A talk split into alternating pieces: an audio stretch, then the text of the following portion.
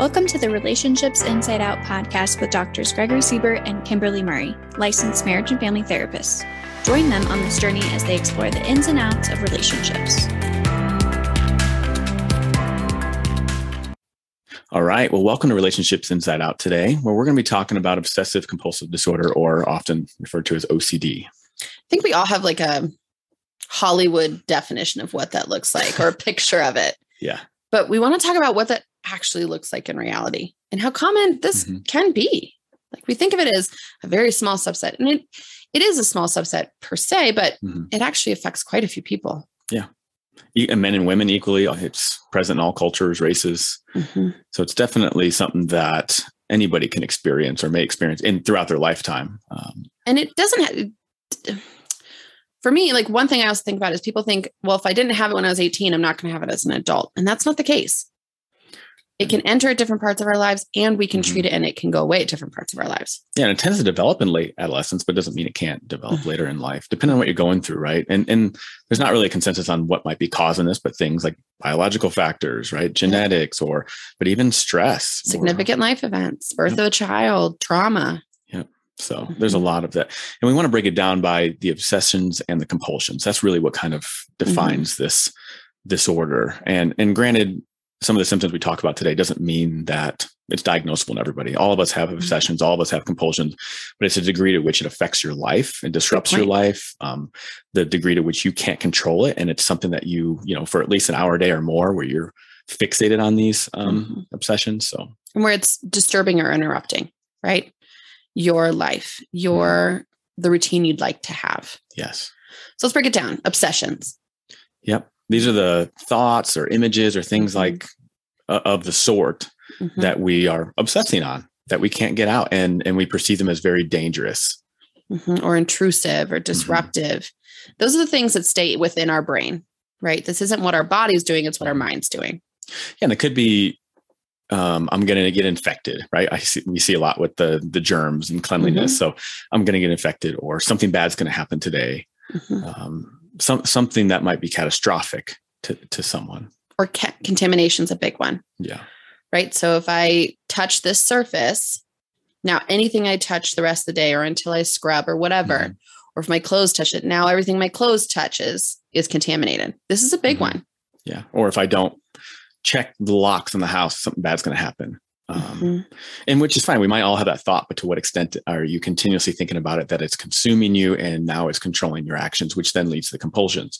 The Mhm. compulsions are really the behaviors we engage in that, you know, don't bring us pleasure, but they can bring relief in that Mhm. anxiety from the obsessions. They kind of mitigate those thoughts. Yeah, they relieve some of it. And, and they might be irrational, Mhm. right? So I have some clients who everything has to be in a certain place and location in the room, including their children's Mm-hmm. diapers. They have to be folded a certain way. Like everything has to be perfect. And if not, something bad's going to happen. Certain order, certain color Mhm. trail. Mhm. Or there was somebody um, that I had a while back that had to touch every doorknob in their house. Otherwise, they have a bad day, right? So the obsession is is I'm going to have a bad day. I'm going to have a bad day. How do I relieve the anxiety? Well, okay, if I touch every doorknob in the house, I'm going to have a good day, Mhm. and it helps relieve the anxiety. It may not be rational, but Mhm. See this a lot with postpartum. With Mm. postpartum, postpartum depression and anxiety are fairly common. Mhm. And part of this can be that OCD part where we fear a child getting hurt, where we fear we might hurt our child. Not an intention to hurt our child. That's very different. That's postpartum psychosis. Very different. This is, I'm afraid I'm going to drop my baby. I'm afraid I'm going to lose my mind. I'm afraid I'm going to um, not take care of them properly and they'll get hurt. Even up to like, I'm afraid I want to actually hurt or harm my baby. Mhm. I don't want to, but I'm afraid I might. So then I'm hiding things from myself. I am making sure other people are around me. That's the compulsion. Mhm. Even if I have no intention, right? That thought comes through what would be an intrusive thought, that Mhm. thought of, but what if they get hurt? Mhm. What if I do this? What if someone else does this? yeah, And then we start limiting what we're doing with our baby, where we go with our baby, all the things. Yeah, and and where I typically see this is when I'm seeing the couples. Mm, So individuals might come and we'll explore this, but in the couples it comes up a lot because there'll be a partner where every there can't be a, a sink in the or there can't be a dish in the sink. mhm. uh, everything has to be clean and scrubbed. And I think about how this manifests itself in the relationship and, Yeah. and how that impacts the dynamics and the sense of control, right? Because it's really getting a sense of control over these obsessions. And that's where the compulsions come in. I feel a sense of control when I engage in these behaviors to help mitigate it. Mhm. And then I look at that in the context of relationships of how does that partner adapt or not adapt? Yeah. What tension does that create? Because if for me to feel satisfied to go to bed, I need it perfectly pristine, and my Mhm. partner's not on board, say I'm the partner that might have some of these OCD symptoms. Now I'm looking at it as you don't care. Mhm. Why is this important to you? What's wrong with you? Right. Whereas the other partner saying it's just a Mhm. dish. This is where that tension arises. It's and how do we just a mitigate that? Kim. It's not just a dish. That's what my husband says. but, but and it's interesting, kind of like what you're talking about is there's the part of of how that partner feels of like Yeah. I don't understand what's going on. Then you have the part where the obsessions kind of take away from that partner being present in the relationship because Mhm. their focus is on mitigating the anxiety around the obsessions, which takes away from time from being present and and attending to their partner's needs. Um, it becomes all about you know their needs in that state um, and unconscious, right? They're not purposely doing that. This can also be, especially in partnerships, right? Some of these more anxious thoughts of, okay, they haven't talked to me in 10 minutes. They must be doing something bad. They must have gotten in a car accident. Yeah. And now my mind is off to the races. So now I'm texting them, I'm calling them, I'm on repeat when they were just going to the bathroom. They just didn't have service. But those intrusive thoughts are coming in hmm and taking over my behavior, taking over my rational part of my brain. Yeah, and again, going back, like we talked about it in the sense of diagnosing, right, the Mhm. obsessive compulsive disorder. But again, a lot of us have these thoughts or Mhm. obsessions or things. So it may not just because we have them doesn't mean you're diagnosed with this. True, true. We can all have tendencies. Mhm. And for just a caveat, for diagnosis, you need to go to a trained professional to do this. Yeah, I recommend a psychiatrist for any type of mental not health. Google. What? Not Dr. Google? for any type of diagnoses and Yeah. medical treatment, I recommend a psychiatrist. Yeah, that was my that was my favorite thing, kind of in, in our field when I was in my master's program. Was we'd all go through like the DSM, the Diagnostic Statistical Brutal. Manual, and and anybody can do this and look up the manual, and you're going to see that you Have meet everything. Ten- yeah, but but the reality is, is we all have tendencies in a lot of these Yeah. things. It doesn't mean you're diagnosed that, you know, um, we all have tendencies. And so when we're talking about OCD, um, refrain from saying like, "Yep, I, I have this disorder," unless you've been officially diagnosed. Um, We're Mhm. talking about it in the context of how does this show up? Like, what is and how does it show up in a relationship? Whether that's in the context of being diagnosed with it or more just tendencies. Mhm. Good point. Good point. It is. I laugh because I've been there. It's we have a tendency as therapists to see these diagnoses and be like, "Oh my gosh, I have everything." At least I do, and everyone in my program did. Yeah. but these do show up in different ways for different people. Yeah. For some people, it centers around things like driving. For other people, it centers around things like germs or contamination. Mhm. For other people, it might be a tapping or touching procedure. Yeah. Can be doom. Yeah, doom and gloom. Like again, the bad day. I see that one a lot. Like I'm gonna have a bad day if this doesn't happen, or I'm gonna Superstition. if I'm going to have a car accident. Yeah. And I think superstition comes up a lot in this stuff. And that's the, the kind of the rituals or the compulsions that we engage in to help relieve some of that.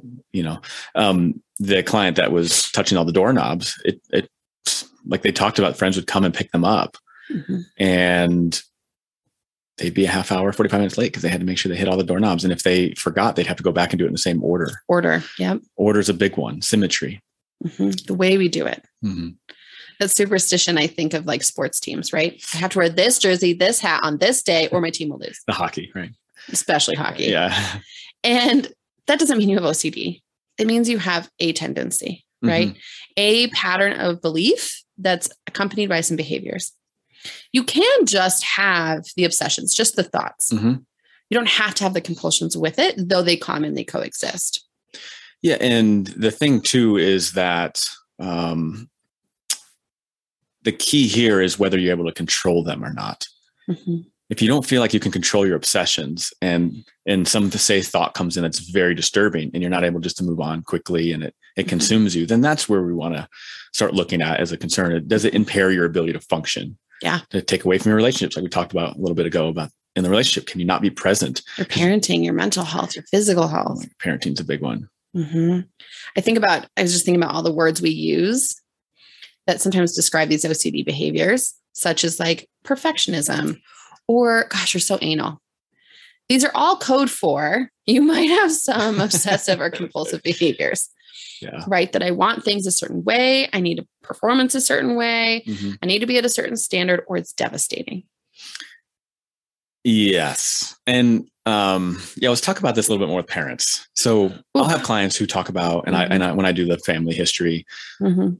and I look at it, I'm like, wow, like that that parent that they had engaged in a lot of these OCD tendencies. And I and the thing that I typically see is is a fear of failure in the Mhm. child or a need to be perfect. Um, Mhm. comes up a lot as as Fear of them getting hurt is a huge one. yeah. Huge, especially with babies. Mhm. Huge one. Right. Or a fear of not having the resources. Then we see some hoarding. Mm. a fear Mhm. of um, that contamination. So we don't let anybody help us with the baby. That also goes with the fear of getting hurt. Mhm. We don't let anyone help us with the baby. No one can touch the baby. None of that business, right? Mhm. It shows up a lot in parenting. Especially with COVID, that COVID brought out the contamination OCD side. has come out quite a bit. Mhm. Yeah. Which is okay. I mean, I understand it makes sense. Again, does it impair your ability to function? Are you okay with that? Are you happy? Are you still getting your needs met socially if, if you're kind of keeping in your own little bubble? If we have these thoughts as parents of our child getting hurt, hmm maybe we limit them from sports. Maybe Yeah. we go to helicopter parenting, which we've talked about before, is not so helpful. hmm maybe we never let our kids go outside, take a risk, do something outside of our arm's reach, Yeah. which comes with ramifications, right? So it has that ripple effect. So my my OCD tendencies have a ripple effect then on my child, on Mhm. my support system, on my partner. And that's what I was referring to a little bit earlier is I see the adult child. Now they're an adult and I see the need for perfection, the fear of failing. And then it carries to the next generation. They need the orderly, right? And then that kind of bleeds over into that intergenerational transmission of, of these behaviors too, right? And that's you talk about again, we don't necessarily know the specific cause, but the family Mhm. um, history is is one of those. What's important here is I, I really want to point out this is not something that we choice into. Right. We're not, we don't wake up and say, like, oh, I think I'm going to be OCD today. Like, that's not a thing.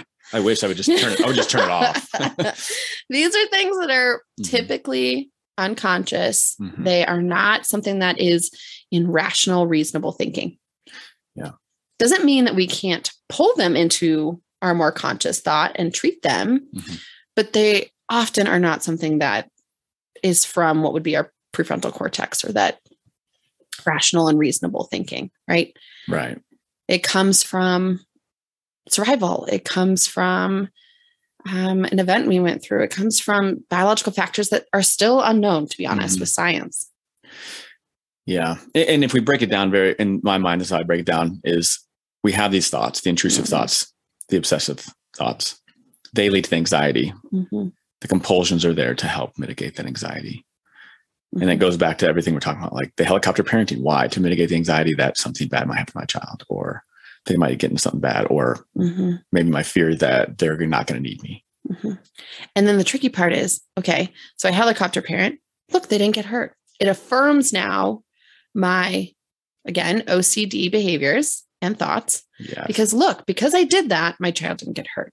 So now I'm going to keep doing Yeah. that because it kept them safe. yeah. Negatively reinforcing, Mhm. right? Engage in these negative behaviors and it reinforces that anxiety. Yep. Um, or the, the compulsions, if you will. And it creates a cycle. Mhm. a really tough cycle at that.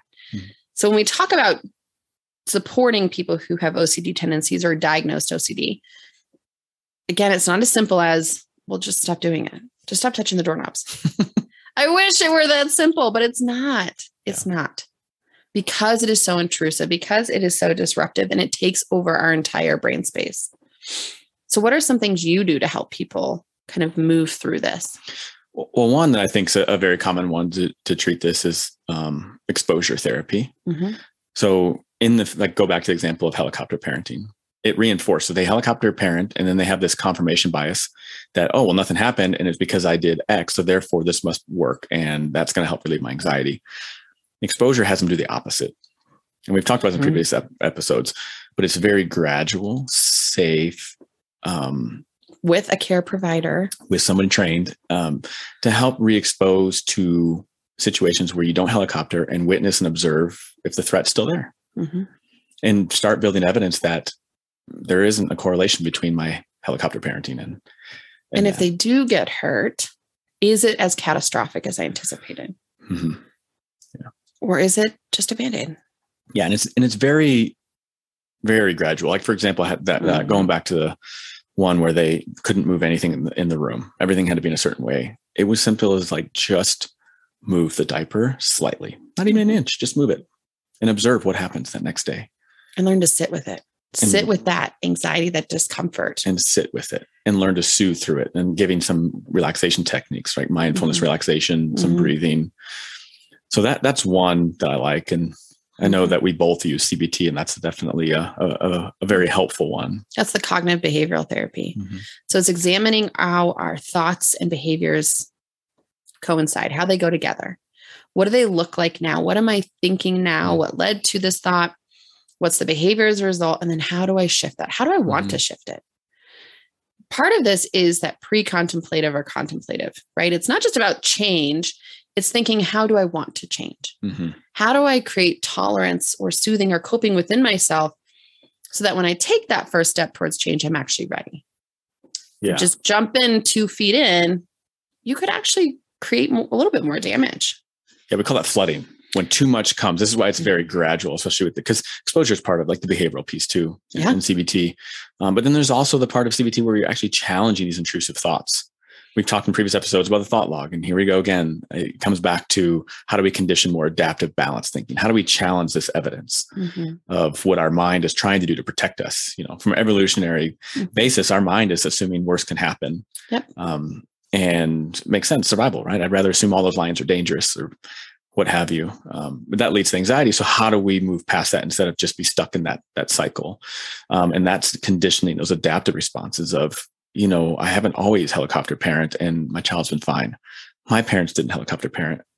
I see other it. parents who aren't. Yeah, look at the other parents who aren't, and really just trying to find evidence to help disrupt and interrupt that thought. So that's not the Mhm. thought that's consuming you. And with exposure, there's also imagery that goes with it. So Mhm. before we even take that step, it's imagining taking that step. Yeah. It's imagining that things go well.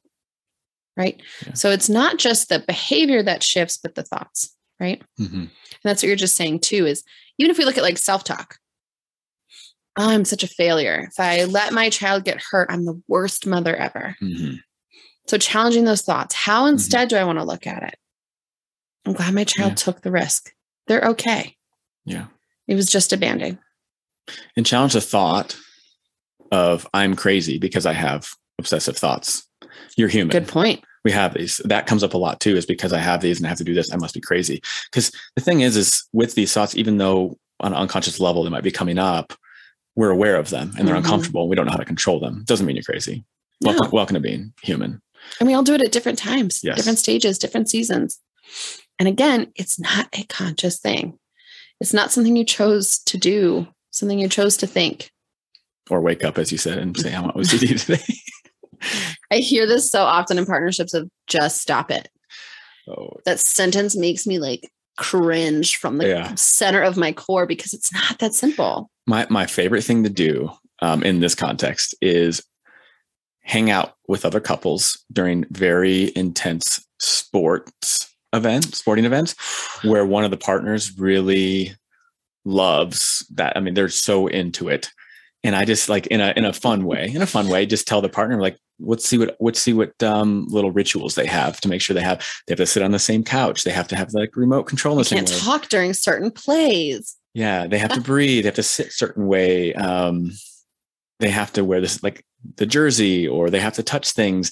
I, I noticed that that comes up a lot during sporting events for a lot of people, um, even for myself. So or even in terms of like this is a little bit more murky but even in terms of religious practices right if i make a subtle mistake or do something a little bit different it's the same thing. Yeah, so with this okay so we have the exposure. Mhm.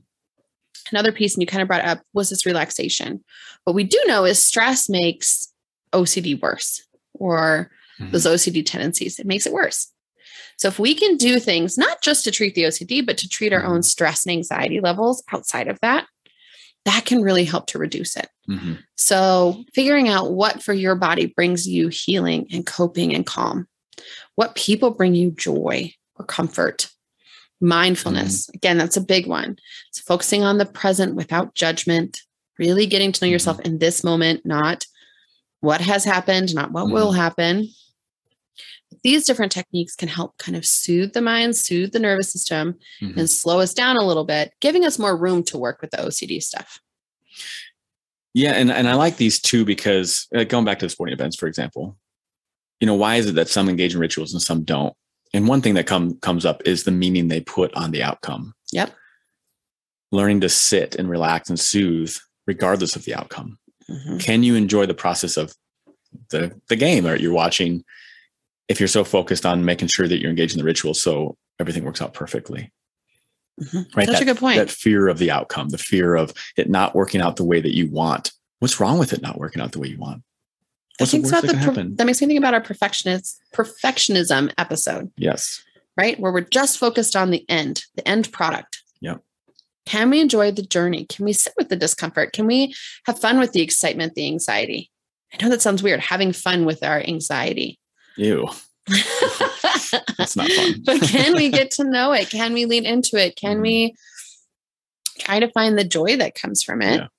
and the tolerance? And this pulls in the exposure piece again. Mhm. How do we learn to sit with and be okay with that discomfort, the physiological discomfort too, as well as the emotional? Because when you experience anxiety, you're talking about, you know, the heart beating, maybe the palms sweating, Mhm. um, some shaking or trembling or shortness of breath. Like, how do we be okay with that, knowing we're going to be okay?